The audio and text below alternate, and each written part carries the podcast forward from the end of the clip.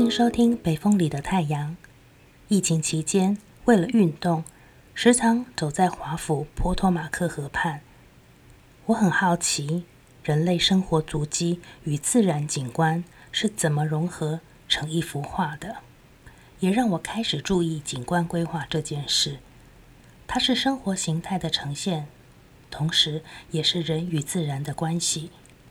简单来说，景观呈现的是当地社群与设计者的价值观。我们眼睛所看到的是世世代代生活在此地的人们与自然资源共同建构的足迹。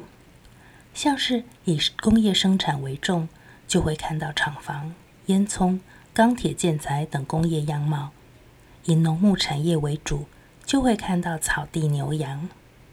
到处都是标语的景观。就是有人希望听规矩，可是都没有人要遵守。在牡丹溪旁的三貂岭步道，看到以美感与自然协调为重心，同时注重人类生活与自然融合，钢筋搭配透明防锈漆的工法，让人们得以亲近历史的足迹，也留给植被与栖息生物生养透气的阳光与空间。慢下来是欣赏这段生态友善历史廊道的必要元素。被煤炭熏黑的洞壁，终年溶出的碳酸钙钟乳石，和人群共存、围着毛毛围巾的蝙蝠小朋友，没有到处悬挂的标语，整条路因为历史与自然的印记，写着满满的故事。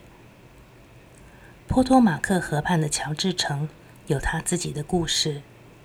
三貂岭的牡丹溪写出了自己的韵味。隔着地球的两端，同样在溪畔的美丽景致，不是偶然，是用心到极致，顺应自然与人文的必然。谢谢收听《北风里的太阳》，我们下次见。